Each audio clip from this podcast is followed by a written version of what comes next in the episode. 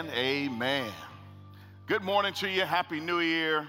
I want to say hello to our uh, Western North Carolina campuses. Good morning.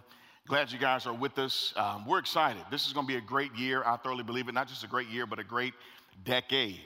2020 is upon us. It's here. Y'all sound excited this morning. So, you know, I, am I'm, I'm really fired up about this morning. And um, I mean, just for many reasons, it's an honor to be with you guys, open up God's Word. But then, really, to just to really realign our lives. I think, you know, the new year brings a lot of great things. It brings anticipation, it brings um, great hopes, it brings uh, opportunities, fears, uncharted territory for many of us in the room. So this year is going to be a great year. It brings the new me. Uh, my wife was joking around the other day. She said, "Well, one pastor said everybody wants a new me, and one guy said, I can't wait to meet all these new people." Amen. Because everybody's just this new me, right? This new me, this new me. But one thing the new year has to say, and I think we can all agree to this, that um, the fact that we have New Year's resolutions, the fact that we have this, this new idea, this new anticipation of actually being something different than we were in the previous year, I think it really underscores the fact that we all agree that we are all under construction. You and I, we're not where we want to be. Some of us, we want to be better husbands. Hopefully, if you're a husband, you desire to be a better husband. If you're a wife, you desire to be a better wife, and all these great things employee, grandfather, grand, you know, what, grandmother, doesn't matter. We all want to be something. So we're all under construction. Some of y'all, we're just, y'all are just a, a, a piece of work. Amen. Just a piece of work. So this new year, what do we have to look at? I mean, typically when you come into New Year's, you want to you make new goals. You have goals for work, goals for marriage, goals for your health, all these great things. But on the top of that list, typically is the word happiness. We all were on a quest. Pastor Bruce hit on this, I believe, last week or a couple weeks ago, but we're all on a quest for something. Every single human being, we are on the quest for something. Stay with me. If you're breathing in the room, you're on the quest for something. Typically, nine times out of 10, that something is just, it's pure happiness. So, Psalms, we're going to dive into Psalm 1 today. It's going to be a, a great text. If you have your Bibles, turn there. If you're going to take notes, I encourage you to do so. Uh, we have a lot of ground to cover in just a short period of time, but Psalm 1. You know, and typically, sometimes what kind of helps us get a linear thought on a year is a word. I got one word, right? I got a word for the year, whatever that word may be. For me, the word is intentional this year. I told my wife, intentional intentional in the full sense of the word. Now, I could try to be intentional all I want apart from the word, but that ain't gonna be, that, that's not gonna help anybody. So I gotta make sure my intentionality is rooted and grounded in scripture. And so if you guys, as we as we open up to God's word, as we open up the text today, I want you to think about one word. That word is scripture. This is gonna be the, the catalyst for which you change. The Bible is going to be the reason for which you navigate through uh, uh, seasons you, you, didn't thought you didn't think that you could navigate through. It's going to be Scripture. It's going to be God's word for which allows you to stand in storms. And I want to tell you this: the Psalms is that word. Psalm one is the key to all the other psalms. By the way, just a, just a little backdrop historically. It's the key to all other psalms. The word psalm means it means songs. So I would say this in my own uh, mine, I would say Psalms is the greatest hits. That's really what it is. It's the greatest hits. In other words, it's the greatest hits about the work of Christ, Christology. There's Christological, if you will, Psalms. There's a boatload of them in Psalms itself. And so these are the greatest hits about, I would say, Jesus and what's going to happen in his life. So let's read our text today. It's a short, short deal, three verses. Pull out a couple key thoughts, and then we'll dive on in. This screen is further back than I thought it was. Amen. I thought it was, I don't know if I was talking and it started scooting back. I don't know what was going on. Y'all see that east? I don't know if y'all see that. So here, but blessed, blessed is the man who walks not in the counsel of the wicked, nor stand in the way of sinners, nor sits in the seat of scoffers. But his delight is in the law of the Lord, and on his law he, meditate, meditates day and night. He is like a tree Look at the description. I love it. He is like a tree. She is like a tree. This young man, he's like a tree. This young lady, she's like a tree. This senior adult, they're like a tree planted by the streams of water that yields its fruit, its fruit in its season.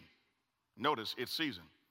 And its leaves does not wither, and all that he or she does, they prosper.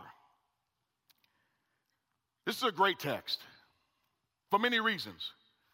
I think it's a very familiar passage, and I've read it multiple times throughout, the, throughout my years in ministry, but there's something I think we, we gloss over.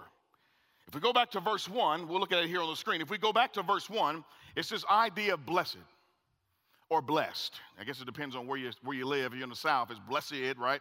If you're up north, it's probably blessed. But, but blessed, blessed is the man. I think it's very easy for you and I to actually just gloss over and go right into the text and just miss this whole idea of what is, what is the psalmist saying? What is he actually after? And I, asked, I had to ask myself this question in studying um, why is this person blessed? Why is this person blessed? Because typically in our, our, natural, our, our, natural minds, what we do is we get into the word and we say, Blessed is the man who walks not. And we go right into the text. We just nestle right into the scripture. But we have to stop and do hermeneutics and exegesis to understand why is this individual actually blessed. And I don't want to turn to the dictionary to get our definition. Really, the word blessed means happy. In the Hebrew and pretty much in the Greek as well, this blissful or favor um, position or disposition God has shown upon mankind is used 26 times in the book of Psalms itself. And so I said, and in other words, let's don't look at the dictionary to get our definition. Let's look at biblical, just do a biblical survey of what the text says about the word blessed. Y'all good? Let's do a survey.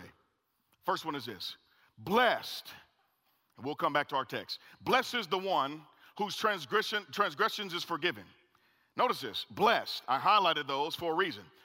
Whose sin is covered. Blessed is the man against whom the Lord counts no iniquity.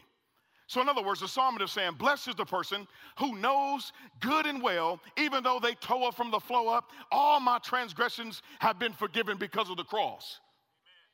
I, am blessed because of that. Why? Because whose sin is covered. Blessed is the man against whom the Lord counts no iniquity. Martin Luther went on record to say this that um, if you truly understand this passage and what the word blessed really means, he said you'll be doing backflips and cartwheels in your soul. Why? Because you understand this position that you have in, in the Lord. Let's go to the next text. Ooh.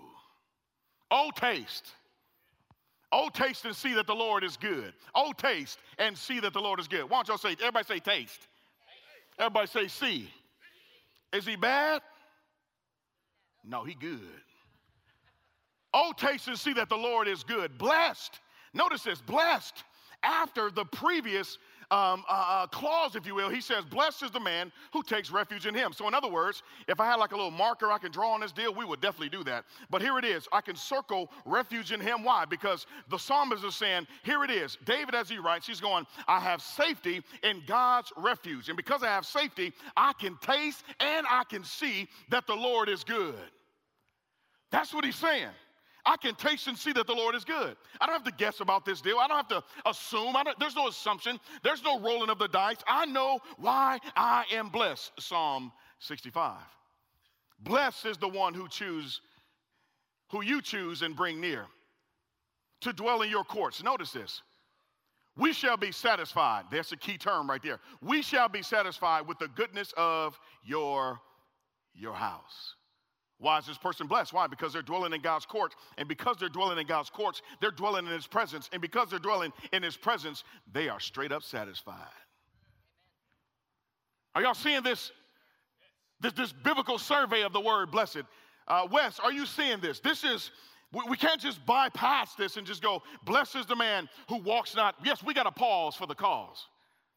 Psalm 89, last one. Blessed are the people who know, that's a key word, by experience, know the festal shout. In other words, this victorious shout, who walk, so here it is, who walk, O Lord, in the light of your face. Here's the key thing about this. They're blessed because it's not as if God is frowning on their faith, uh, their face. He's actually smiling at them because uh, because the fact that they walk in Him and they know Him and He knows them. So blessed. So, based on this, I think we understand what the word blessed is. This is real reality of what God has done for you and I. Blessed can mean this. It means this. In other words, it's a deep conviction of thankfulness and, and gratitude because of one's new position in the Lord and in Jesus Christ and this new spiritual appetite. It's a new spiritual appetite. So the first thought is this if you're a note taker, it means this bless, we're blessed by knowing and not by doing. This is very important. As I study this text, I'm like, man, how can you just really, I don't want to do hermeneutical gymnastics with this deal, but how do we really um, make sense of this very familiar passage?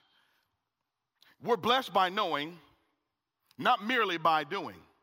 In other words, we see in this text, as you continue to go on, we discover what the word blessed means. He goes on to say, um, Blessed is the man, woman, boy, girl, it doesn't matter, who walks in the counsel of the wicked, who walks not in the counsel of the wicked, excuse me, nor stand in the way of sinners, nor sits in the seat of scoffers. You see the progression. In other words, I can capsize this and say this sin is never satisfied.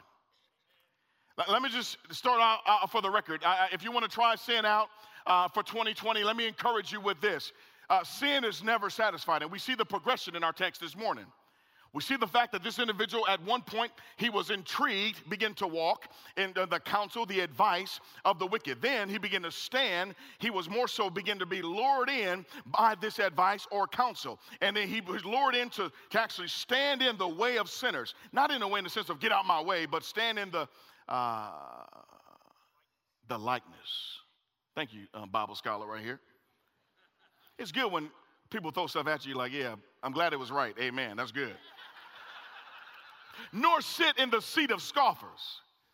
In other words, you're all in now. I'm no longer just intrigued. I'm no longer um, lured in. I'm now I'm all in for whatever this may be. But sin is never it's never satisfied. Sin will take you farther than you want to go, keep you longer than you want to stay, and demand from you a price you're not willing to pay. That's what sin would do, and we see it in this text. But why did we do such a biblical survey on the word blessed before? Why? Because if you and I, if we do not look at um, this text right here with Christology in mind, with the work of Jesus Christ, and understanding that the Bible is all about Jesus, it's about Him, it's to us, but it's all about Him. And after, if that's the case, we have to understand this is the point the psalmist is trying to write. In essence, in the Old Testament, Jesus is predicted. In the New Testament, he's revealed. In Acts, he's preached. In the epistles, he's explained. And even in Revelation, he is expected. We're talking about Jesus Christ. Jesus, by the way, he's the only one that can fulfill all of these things in this text right here. Jesus in himself, you and I, if you're a Christian in the room, if you're a Christian at, um, at Hendersonville, Lord, yeah, I know y'all Christians over there, amen. So, but the point is, blessed is the man who walks not in the counsel of the wicked. Here's the deal Jesus was the only one and the only one who can actually accomplish this. Yes, he walked with people during his time of ministry on earth, but he didn't live like them.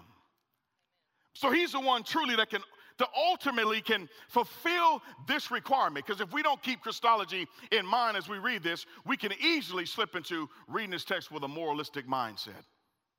In other words, we can read it in a sense of it's just the do's and don'ts. I, I want to be, I want to be the goody, and those on the outside, they're the baddies. Right? I, am the goody. And so I, I, here's the do's, here's the don'ts. As I walk through Psalms, as I read the Bible, I, I want to make sure I check my list on religion. I, the do's and the don'ts. I don't want to do this because if I do this, God's going to be mad at me. But if I do this, He'll be um, um, pleased with me. Let me just um, debunk that thought right now in 2020 on the first Sunday. There's nothing you do in life that changes the way God views you. There's nothing you do. But why, Marcus? Why is that so important? Because in him is the fullness of joy, and his grace is sufficient. And so, in other words, the psalmist is saying this we got to make sure we see this with some Christological eyeballs. Because if not, we will, you and I, naturally, what we'll do, we will read this in the flesh. In other words, how many y'all in your relationship, you made the first move? So husband to the wife, y'all dating, you made the first move. Like, I'm, I'm gonna go holler at her. Amen. Brother man said, Amen. Like, Amen, right? How many y'all made the first move? What? What? Six people raise their hand? Hold, hold on, too long ago. How, how, hold on. How do we get here then? How, we, how do we have all these relationships then? It's funny because my, my, wife and I, when we share this story about how we met and all this stuff, it's always two stories. Isn't that crazy? If you're married in a room, there's always two sides of the story. Here's my version. I went and preached in Chicago. I was at a, um, a D Now deal. My wife was serving in uh, this student ministry. She was actually volunteering at the student ministry that we, we hosted this event at. And she came the last night. I don't know why she came the last night, but she came the last night and uh, she saw the bald head preacher. I had hair then, but she saw the bald head preacher. She said, Oh, that boy there look good. Now, see, on my point, I'm, I'm standing in the back. I was kind of kicking back, and my mind was fixed and focused, ready to preach God's word. And um, I was, I was solely fixed. I, I hate to share this story because for me, it sounds as if I went to go preach and I picked up a chick at the same time. that, that's what it sounds like. I mean, you, you can't dice the pie. You, you can only dice it so many ways. So when she shares the story, it's completely different. And, and for the record, stay with me exegetically. Here's what the psalmists want us to know going into 2020 that Jesus, God, made himself flesh. He made the first move. Before you knew yourself, before you knew your name, he said, I love you, and I made the first move. Let's don't get the story twisted. I made the first move. So therefore, that's why you're blessed. That's why you're blessed. That's why we're blessed. And that's why the person says, I can delight. That's why I can delight because I have this union. That God made the first move. It's not the other way around. Jesus uh, completely is able to accomplish and flesh out all of these the walk, the stand, the sit in himself. And because I'm in him, it's as if the Lord is saying now, because if you're in Jesus, he's saying this, West Asheville, he's saying, uh, just join me. Because if we don't have strong Christology, and it's based on God's word, by the way, Jesus is the word. But if that's not the case, trust me, saints, we will always default to self righteousness or, or self works. You and I, we will never drift to worship, but we definitely will drift towards works. We never drift towards worship, and so, uh, uh but we drift towards works. So here's the point. He said, I delight now. He says, My desire for God is greatly fueled or fueled by my need for Him. The psalmist understanding. He going, man, blessed. I know why I'm blessed. Thank you for the covering. Thank you for your sovereignty over my life. I know why I'm blessed. And because of that, I desire righteousness. I desire to disassociate myself with certain types of people. However, the text do assumes that we do life with people. The text is not saying that we ought to live like monks, the goodies. I'm the goodies and those are the baddies outside. Now, we live in Asheville and Western North Carolina. Uh, it can get a little cray cray out there. Amen. So it's not as if we're in this great holy huddle and th- those are the baddies outside. That's not the case. That's not what the writer is saying. It's interesting because he's assuming that we do life with other people. And as you look at the relationship that Jesus had with the disciples and his ministry, he embodied what we ought to embody even in today. In other words, he meshed and ministered and socialized with these type of people to show the disciples and even us in 2020 how we ought to really live a blessed life. It's loving him and then loving other people. He said, I delight. Why? Why do I delight? Because my appetite changed. My appetite is completely changed. It's not enough to just simply be a Christian. Hear me say this. It's not enough simply just to be a Christian. It's not enough just, uh, just enough in 2020. I'm going to try Jesus like I tried alcohol, like I tried cigarettes, like I tried whatever it may be. It's not good enough. Or it's not even good enough to go to church. It's just not good enough for those things. It's even not good enough. I'm gonna step on some toes right here. Not right here, but right here. You hear me? Here it is. It's not even good enough to say this. I'm gonna let go and let God. The psalmist said, I have to engage. There's something in this because of what he's done first. He came first, he made the first move. Therefore, I got to delight and I desire to delight in him because I see my need for him. In essence, he's saying, my whole appetite changed. The object of my delight has changed. I no longer delight for the things on the outside or the things that used to lure me, but my delight is in the Lord and in His Word. We're going to see that in a little bit. So, whatever you delight in, this is always funny when you think about this, you honor it, you magnify it, and you make time for it. Whatever it may be. So, this is a very easy point in your life to just pause and go, what do I truly delight in? Delight is like finding ultimate satisfaction and just this, this, I can't wait for or to spend time with or to do this or whatever the case may be. So for me, I love going to, I love to eat. Amen. Anybody like to eat? Some of y'all like, man, that's my resolution. This dude up here talking about eating, right? Your palms sweating right now. So you go, you go to, uh, I like to go to restaurants. I like to go to restaurants when it doesn't matter what you order, everything's good. Y- y'all with me? Somebody said, whoa, boy, you over there hungry the mug. Anyway, so, but I like to go places where everything you order is good. So you, you can bring somebody to this, to this restaurant and say, hey, man, and they're like, hey, uh, excuse me, uh, what should I get? I mean, you order whatever you want to order because everything is good. But I've never seen somebody, and even myself, look at a menu and I study the menu, I meditate on the menu, and I delight in the menu. I delight in the fact that I love this menu, and I know, in a sense, um, I read the words, but I kind of really don't know. But whatever the case, I, I, I look at the menu, but I don't never, I never order. I never actually order, but I leave and I go, woo, boy, I delighted in that.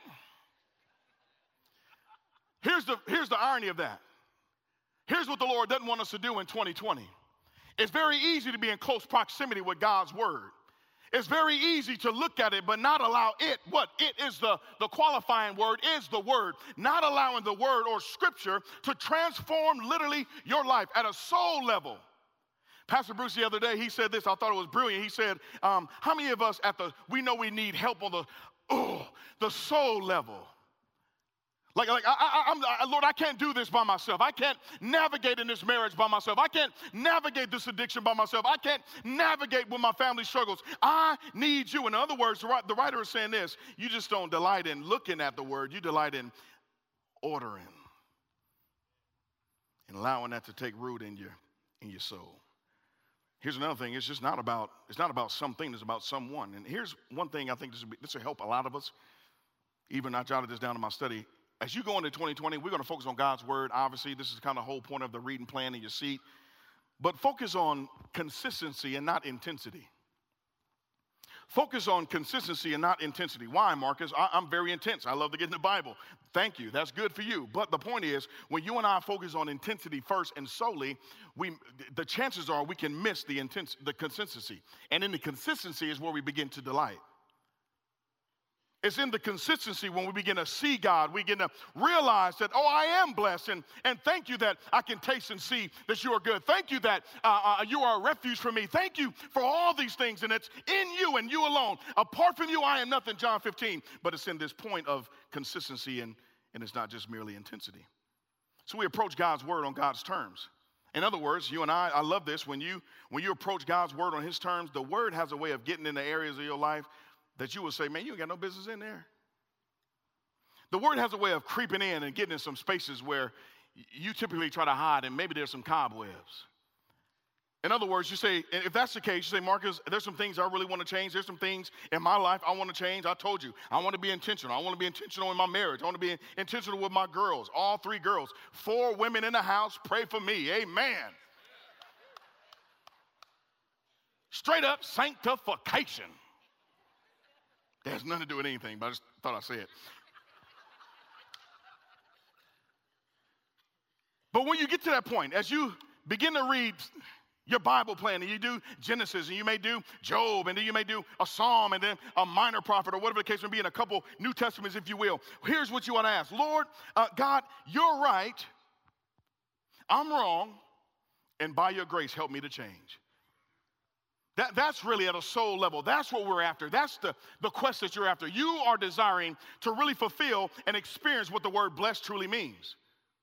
And yes, it's happiness, I understand that, but it's hard to really have happiness outside of the Lord Jesus Christ. And a lot of the times when we pursue happiness is based on, y'all know the rest is based on happenings.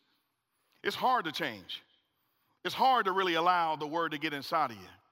Well, here's a point I want to make. It's like back in the 80s when, when people used to show up at our house and it was okay. Remember how people unannounced would just show up and it was fine? Y'all remember that? Some of y'all laughing. Like seriously though, like when people just show up, they just pop up, boom. You're like, oh hey, how you doing? But there was no reluctancy or just kind of nothing on your end. You're kind of like, hey man, how you doing? And uh, you, oh, you got some uh, treats, you got some chips, you brought some cookies, whatever you brought. Man, hey, come on in, man. It's good to see you. See, that was the old Marcus. Now you show up at my house, I'm like on the floor like military style. You, you just don't come to my house unannounced. Don't, uh, don't do it. People come, I'm serious, my wife are going, why are you doing that? This is the truth. Amen. This aletheos in the Greek, this truth. You show up, I see a car pull up. I'm in the blinds like this here. I don't know what's going on. I'm looking at everybody in the house. Who's expecting somebody? I'm looking at Nene. She's three. I'm going, who are you expecting? Nobody. Right? Then my mama show up. Mama, what you doing showing up like that? No, I'm just playing with you. Here's the point I want to make. showing up unannounced. That's what scripture will do when you delight in it. It will, it will show up unannounced in areas of your life where you say, Man, I don't know if I want God to really permeate and, and, and penetrate that area. Well, here's the point I want to make. Here's, a, here's what we all often say I get nervous, Jesus, when you come into my neighborhood. I get nervous when you come into my neighborhood. I know I ought to delight, and we're going to talk about the law in just a little bit, but I know I ought to delight in you. You are the, you are the living word. You fulfilled the law, but I get nervous when you show up in my neighborhood. Why? Because you look at where I stay. You know exactly where I stay. You see, I live in a place of dis- discouragement. You see that I live in a place of shame. You see that I live in a place of addiction. You see that I live in a place of deep disappointment or self righteousness. And, and here's the point I want to make God knows where you live and He knows how you live. God knows where you live and how you live. And here's the, the good thing about it when, when Jesus shows up through scripture in your life, he's not coming empty handed. That's the worst, too. If you're a guest, you're to someone else, at least come with something, right?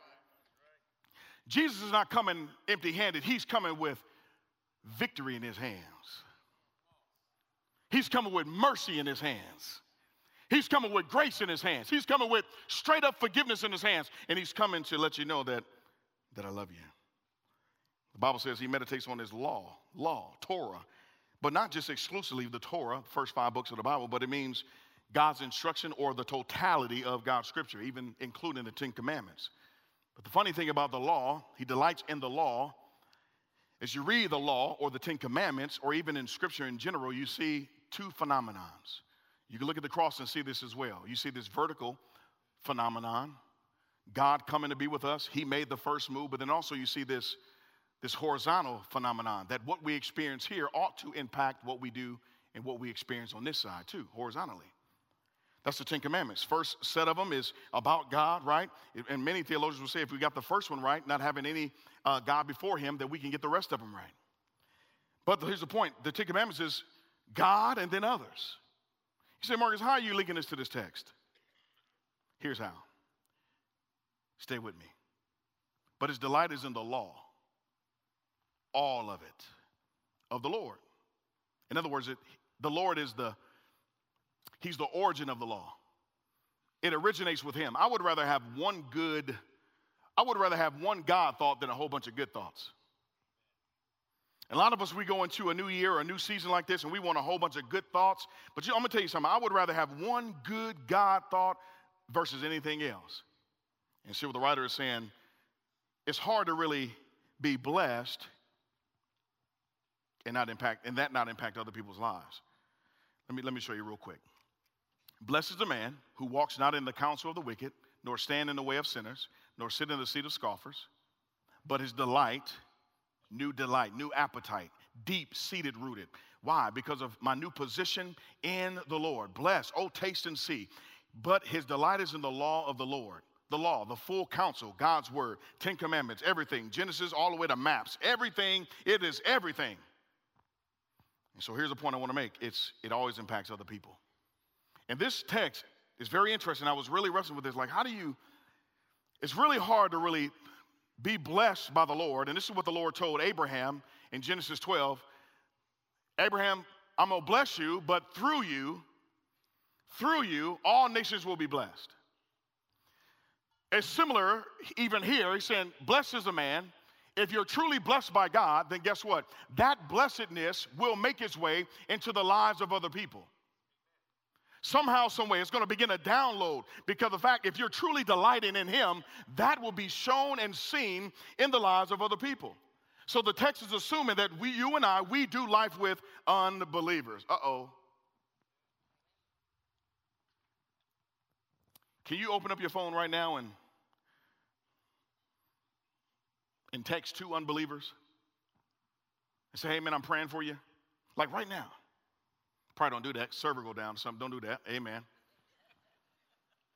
But when you leave today, I mean, don't, don't try to make up somebody, but this is a good application point. Can you truly just go, you know what? I'm, I, i have been living a very hand sanitized Christianity. And but the text says, man, if I'm truly blessed, the fullness of this word, before we continue in the rest of the text, this blessedness, because of Jesus Christ, because he made the first move, and his word shows up in places, and he he comes with gifts. He comes bearing victory and comes bearing new perspective. And if that's the case, guess what? That blessedness will begin to make its way into the lives of other people. It naturally, it, it naturally will. And it's like this. Well, when you begin to discover new things, my wife, um, in other words, the text is saying we're, we're not to live like monks, okay? Isolated, trying to be holy, trying to be right and righteous. That's what monks would normally do distance themselves from the society or the, the city. They'll go to a tower somewhere out in a distant land and they'll say, Man, that's just evil. And they'll just stay in this spot and they'll just kind of be, Hey, I'm going to get close to God right here. But apart from ministry. So, my wife, it's funny. Um, you know, you, you study your wife. Peter tells us to study our wives, right? And so I didn't, I didn't come to Mandy and when I proposed, you know, December uh, 1st of 2008. I'm getting that right, amen. So y'all saw my, my brain was working, boy, overtime. Uh, but I didn't propose to her and go, hey, babe, I'm, I'm proposing to you today because I've studied you, right? I, I've studied you. I know your kinks, your quirks, right? I know all this stuff. I know, I know, I've studied you well. Therefore, will you marry me? With that Barry White voice, baby, right? will you marry me? No. What happens, I begin to study her. I knew that she was my wife, began to study her through the years, but I messed up one day. I always used to get her like milk chocolate. Always milk chocolate. I was like, thought I'll be, I'd be out and I'm gonna grab some milk chocolate for my queen. And then I go and I give her milk chocolate. She, and she was so polite like the first couple years on that deal. One day she said, Bro, I don't even like milk chocolate. I like dark chocolate. I said, Oh, yeah, I forgot. Amen. You know what I mean? So, but as you journey with your spouse, and if you're not married, uh, this is a great application point for you. Amen. This is a marriage tip. When you study this individual, you begin to learn even more and more and more about them. And here's what the text is saying make sure when you delight in the Lord, you delight fully in the whole law, the full counsel of His word. Why? Because if you do so, you will discover more great things about the Lord. He wants you to experience Him, He wants you to know Him, He wants you to know Him just as He is. Why? Because you will begin to impact your area by God's grace. You want to see a revolution and revival? Lean in and delight in the Lord. Delight in Him. He says, well, verse 3 says, well, you delight in the law of the Lord, but we meditate on it as well. Meditation is just a picture of mumbling to yourself. That's all it is. That's what it means in Hebrew. It means to mumble to yourself. Just to mumble. I used to mumble when I was a kid all the time. I did a uh, science project one day, stood in front of the class, and was like, moom, moom, moom, moom, and, the, and the, the teacher said in sixth grade, he said, Man, Marcus, you need to speak up. I said, I am. I'm, I'm prolific. I can hear it in my head. I'm doing good. In the class, everybody looking at me like this. I sound like Charlie Brown's um, teacher. Literally. So I to mumble. Even my mom would say, Boy, you better stop mumbling. So it's this idea of mumbling. That's the picture, mumbling to yourself. You remember the lady with the issue of blood when she went through the crowd? She heard about Jesus. She had she tried all these different avenues to heal herself, but then all of a sudden she heard about Jesus. She heard that possibly, just maybe, he can do something. And the Bible says, as she was going through the crowd, she was saying to herself, If only I can touch the hem of his garment. If only I can touch the hem of his garment. This is the picture right here. She was mumbling to herself, meditating on what she had heard, meditating meditating on the Word of God, meditating on the possibility that maybe, just maybe, God will do something. It's like a cow. A cow will begin to eat, chew, take a nap, wake up, chew more, take a nap, wake up, and chew some more on the same cud. Why? To get all the nutrients out of what they've eaten. You see, a Bible, y'all have heard this before, but a Bible that's fallen apart usually belongs to someone who is not. And that's, that's what you ought to be after this year. And by the way, when you look at the Bible, you don't read the Bible just to read the Bible. You don't read the Bible just for mere knowledge. You and I, we ought to encounter the Bible to meet the God of the Bible. Because he wants to meet you and I there. But then the text says that we're rooted. We gotta be rooted.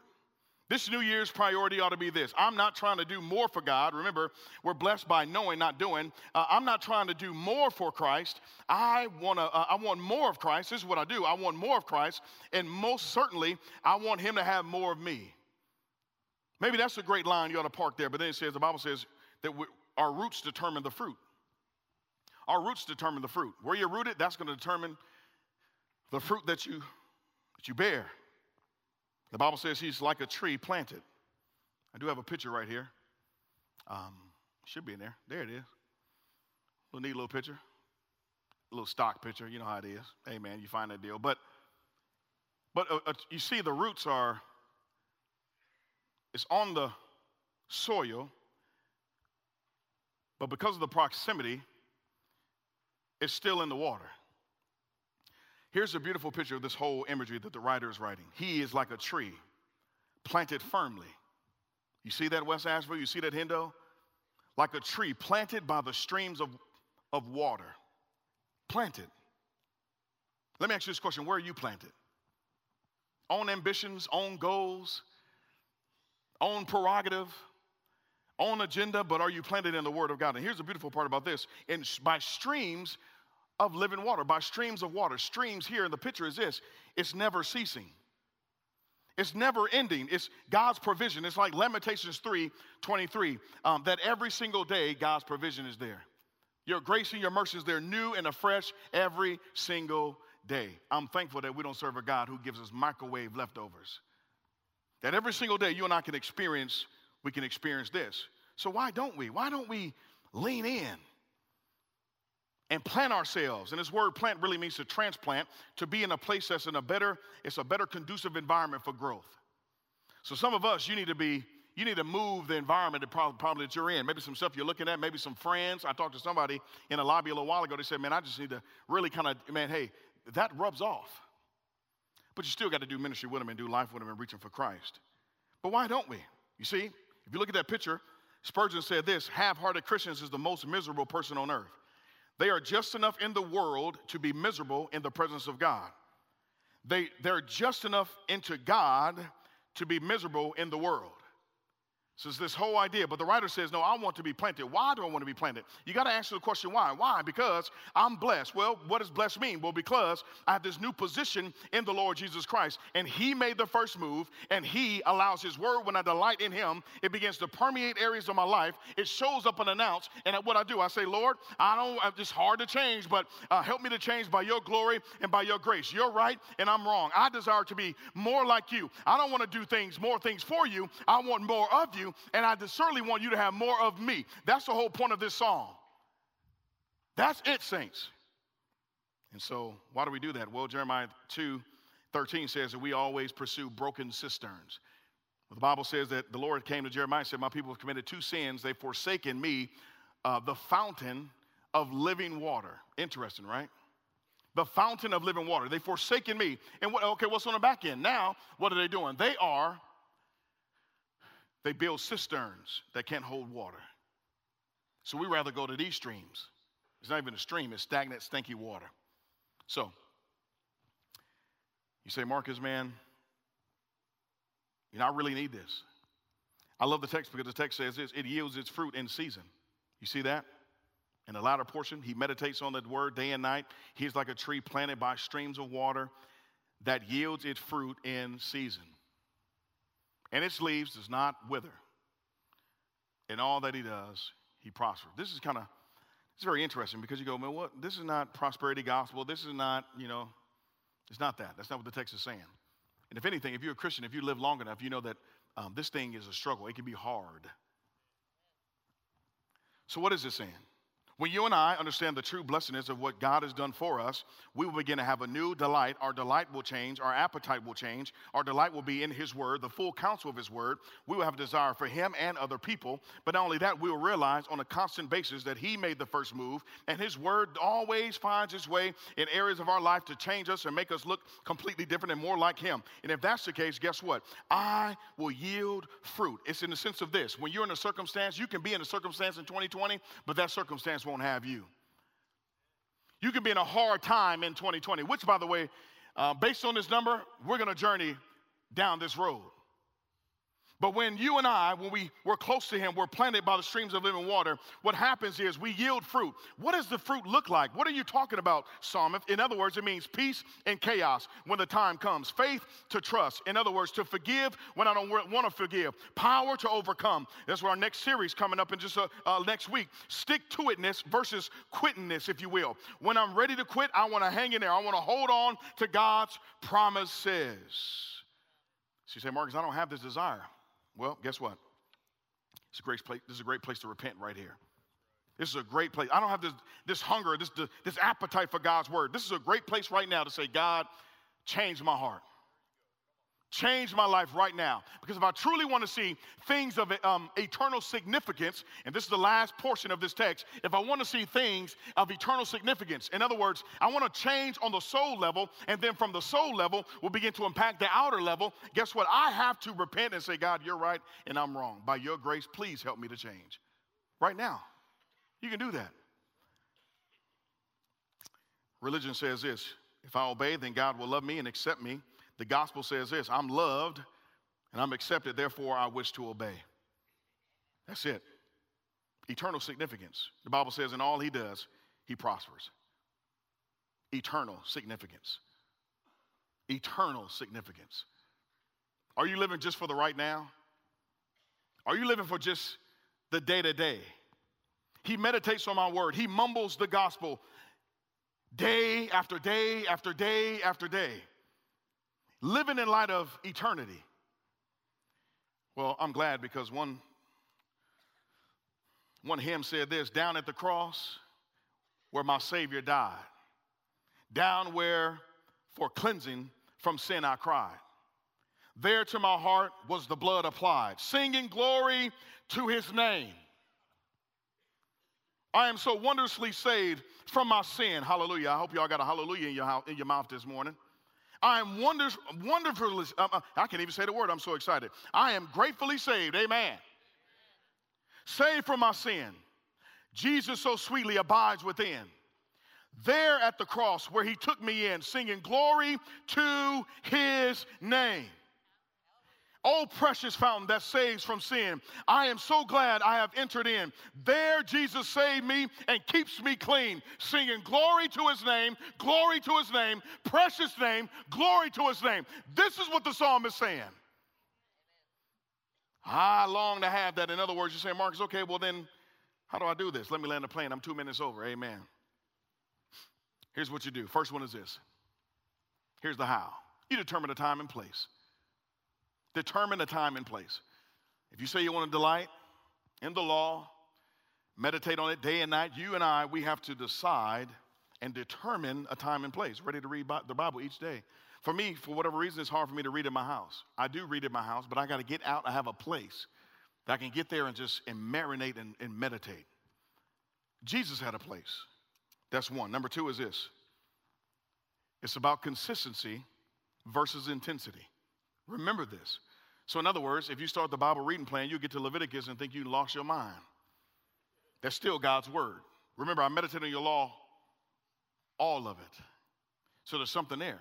And if Jesus is the, the purpose and the means of, he is the, he is scripture, he's fulfillment of scripture, all of it, then therefore there's something in Leviticus for you. In other words, when you get to Leviticus, it's about, it's not about perfection, it's about progress. Just remember that. The next one engage with the text. Engage with it. Circle, ask questions on the margins. Have some highlighters, man. Ask, engage. Why did Paul say this? Why? What happened here? What, what was going on in the culture? Um, um, uh, who's the author? Ask these questions. Engage with the text. Then also put the text in a, a place where you know you can frequently see it. Maybe in your car, maybe uh, on your windshield, maybe on the mirror, maybe in the kitchen. But you meditate on it. And then lastly, Decide on a game plan. Decide on a game plan. That's why we gave you this, saints. This is, this is, the, this is easy right here in the sense of it's already laid out for you. Decide a game plan, reading game plan, but accountability too. Who's going to hold you accountable? Are you in a connect group? And out of connect groups, we've launched D groups. And so, in other words, are you part of a, a D group that will hold you accountable in the Word of God?